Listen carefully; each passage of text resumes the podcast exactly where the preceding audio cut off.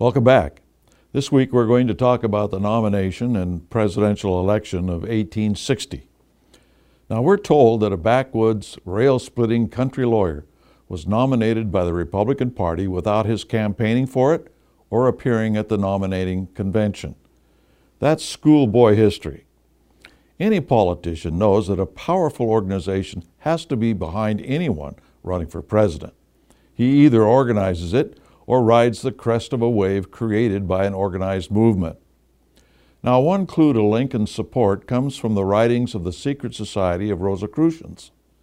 Every book published by the Rosicrucians on their history mentions Lincoln as a member, and several as part of the reconstituted Council of Three in 1842 in America later on.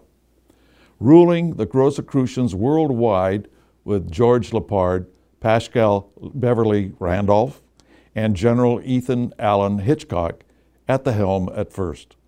Hitchcock was a commandant of cadets at West Point from 1829 to 1838. During the Civil War, he served as the chairman of the War Board under Secretary of War Stanton.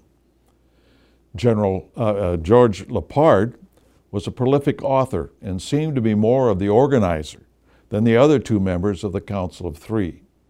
He had formed the Brotherhood of the Union and said that it was based on Rosicrucianism. It was a secret society promoting socialism and anti Christian.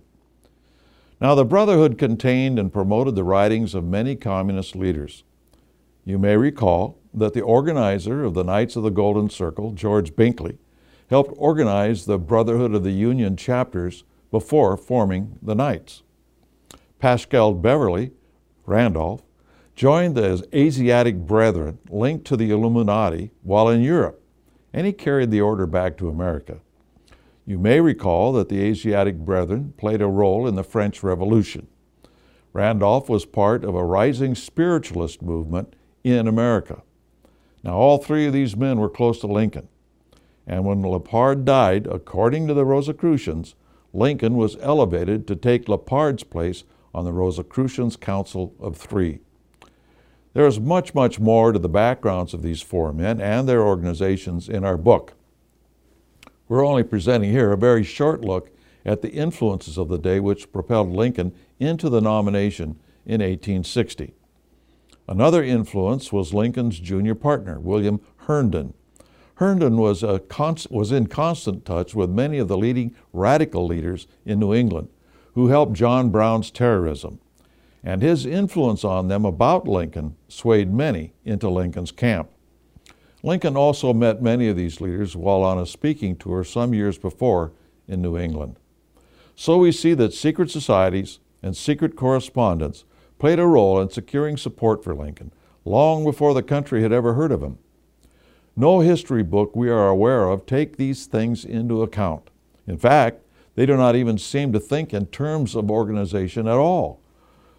But we know that it is organization that counts. It is simply a matter of identifying it. Once the nomination was in the bag, two other organizations came into play that most histories do not ever mention. We're not sure how much a role they played before the nomination, but after it, they played a major role. The Turnverein or Turner Societies and the Wide Awake Republicans. The Turner groups were formed in October 1850 in the United States and named themselves the following year as the Socialist Gymnastic Union. They spread from coast to coast, and it was rare that they were not led by socialists or communists. The Turners moved en masse into the Republican Party. They formed militias, which later formed the backbone of the Union Army during the initial call for troops by Lincoln at the onset of secession. In the spring of 1861, enrollment in the Union Army was 80% German, 12% American born, and 8% other. The Turners were a second generation Illuminati organization in Germany, and many of its leaders had already been ensconced in America for 10 to 20 years before the influx of German immigration as a result of the failed communist led revolutions of 1848 and 49. You may recall that one of their leaders was a teacher at Round Hill School under George Bancroft. The Wide Awake Republicans, their acronym was WAR, was led secretly by the detective Allan Pinkerton, who had worked with the terrorist John Brown. Pinkerton had fled Great Britain because he was about to be arrested as the leader of a Chartist organization of socialists. We have a great deal of information about the Wide Awakes in my book. They met secretly and marched openly in uniform.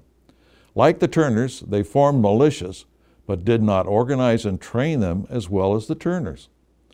It was not unusual for the French Revolutionary flag to fly alongside the American flag at their events.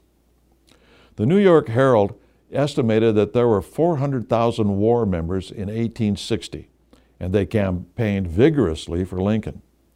A very large organization for the day. Yet, have you ever heard of them? Over on the Democrat side, the party was split, ensuring the victory of the Republicans. The Northern Democrat candidate was Stephen Douglas of Young America. The Southern Democrat was John C. Breckinridge, Knight of the Golden Circle and 33 degree Masonic inspector under the occultist Albert Pike. And finally, John Bell, the candidate of the Constitution Union Party of dissatisfied Whigs and Know Nothing Party members. His presidential candidate was Edward Everett, whom we met in an earlier segment, who was educated at Göttingen University, the last refuge, refuge of the leader of the Illuminati. Of the four candidates, Lincoln was the only one who was not a Mason. Now, let me repeat that. Of the four candidates, Lincoln was the only one who was not a Mason. Now, mull that one over. A famous Confederate Army leader, Colonel John Singleton Mosby of Mosby's Raiders, stated in Leslie's Weekly magazine, April 6th of 1911, that the only reason Breckinridge was made a candidate was to split the Democrat Party to elect Lincoln. A further problem existed, which is not well known today. If it had not been for the German vote in the Midwest, Douglas would have been president. Without the illegal votes of Germans, Douglas would have been president. In the states of Indiana, Michigan, Ohio, Minnesota, and Wisconsin, non citizens were allowed to vote. These were almost all Germans. This was done on a basis of a mix of one or more of the following a declaration of intent to become a citizen, residency from four to 30 months, or payment of property taxes. The conspiracy today still uses the tactics they have used before illegal voting of immigrants. Next week, the weeks leading up to the inauguration and the war.